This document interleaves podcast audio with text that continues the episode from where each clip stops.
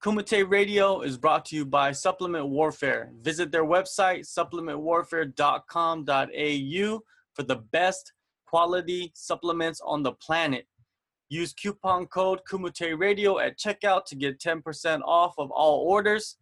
If you're trying to get sexy for the summer, if you're just trying to flex on fools, visit supplementwarfare.com.au for the best supplements in the world. Use coupon code Kumite Radio at checkout to get 10% off and support the podcast. Join me right now on Kumite Radio is James Bishop. He will be competing in the main event of XFC 37 for the featherweight title in Queensland, Australia on November 2nd. What's going on, James?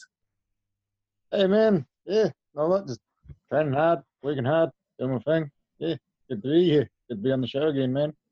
No doubt. Let's go back to Hex Fight Series 15. You submitted the late replacement Ryan Robertson in the second round. Take me back to that night and explain how everything transpired in your eyes. Uh, yeah. Uh, well, I was obviously wanting to stand with him, but I got in the clinch and was able to out wrestle him because I was the bigger guy, obviously. Um, and yeah, that's just how the fight went. I just felt good in the wrestle and good on the ground and kept it there really. Um, but no, big ups to Ryan on taking the fight on short notice like that. And true, true fighter. So good on him. Yeah. Coming out of that fight, were there any injuries or were you ready to get right back into competition?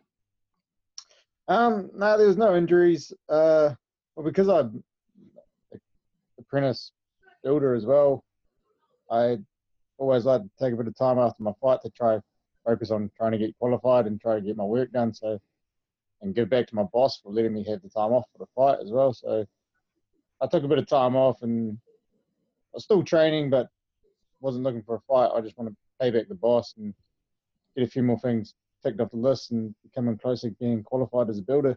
So, yeah, but no injuries, no nothing like that. I was good. Yeah. All right, now your next challenge is probably the biggest challenge of your career so far, XFC 37. You'll be facing Jackson Small for the featherweight title. How did this all get set up? Um, just through my coach, uh, and Ronnie Ebersol head up Matt was wondering if I wanted to fight, and then Brian had a word with me, a chat with me and stuff, which is cool. Like they have a matchmaker so personal with the fighters and stuff. It's actually real respectful. Um, and yeah, he just talked to me and had a good chat, and I was like, yeah, sweet, I'll fight, and yeah, happened like that, man. I guess was, they were looking for someone to fight him to fight Jackson, and I was like, yeah, I'll fight. So yeah. Was Jackson somebody that was on your radar? Oh, he in any featherweight really is on radar, man. Like, and I want to be the number one featherweight this side of the world. So to do that, I got to take out the better guys at the moment, don't I? So, of course, he's on the radar, man. But there's a lot of other guys on the radar too. So, yeah, it's gonna happen eventually. Jackson, he won the title in his last fight, so this is his first title defense.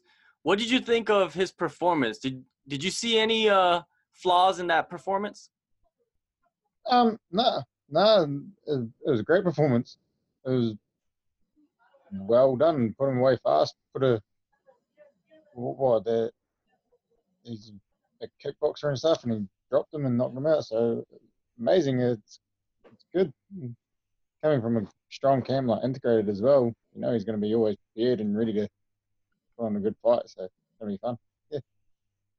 Yeah, Jackson Small, Small, he's considered a kickboxer striker, and you, you're known to be a boxer. So it's an interesting striking battle right there. What uh what do you see? Do you see the same thing?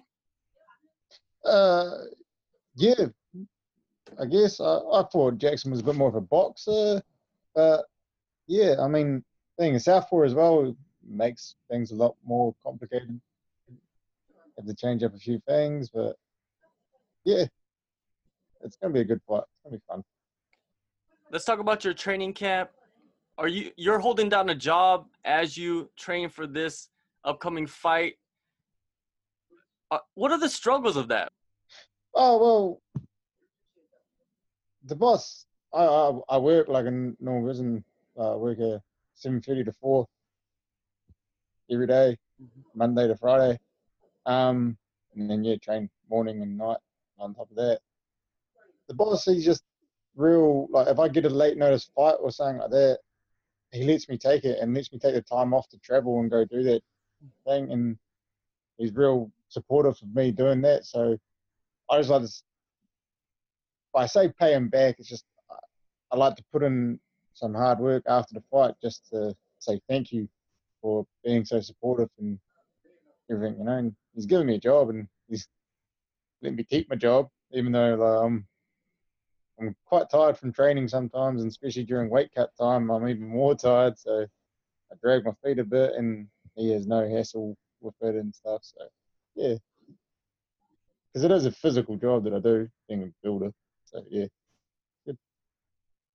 It is no secret that Jackson likes to throw hard. At the same time, you're not afraid to stand there and bang with somebody. Do you think this aggressiveness could hurt him? Um, I don't think it could hurt him. I think it's going to make a very interesting fight because, yeah, I don't like to go backwards, and he doesn't like to go backwards, and it's going to make a very interesting fight. And yeah, the crowd's going to get their money's worth. Definitely, to be great. How do you see this title fight going down on November second? Me getting my hand raised and getting that belt put around my waist finally, finally getting some gold put around my waist. You know, that's how I see it happening. And I'm not going to give a prediction in rounds or anything like that because I'm prepared for five rounds. I'm prepared to grind it out. Prepared to go hard. So it's me getting my hand raised is how it's going to be finishing that. Yeah. You go in there, you get the win, you get the belt wrapped around your waist. Would you consider yourself the number one featherweight in the area? Nah, nah, because there's still a lot more belts out there to collect. Still a lot more names out there to beat as well. Like there's the Michael Tobins and stuff like that. Like guys, there's a lot of featherweights out there got a big name. So I'm definitely not number one. So I'll, it's just one more step closer, you know, one more step up that ladder, getting closer and closer to being number one. Yeah. All right, November 2nd, main event XFC 37. The featherweight title is on the line. Thank you, James, for your time and uh, good luck on your fight, man. Hey, cheers. Thanks a lot, bro. It's been awesome catching up with you again. Good times. Always good times chatting with you.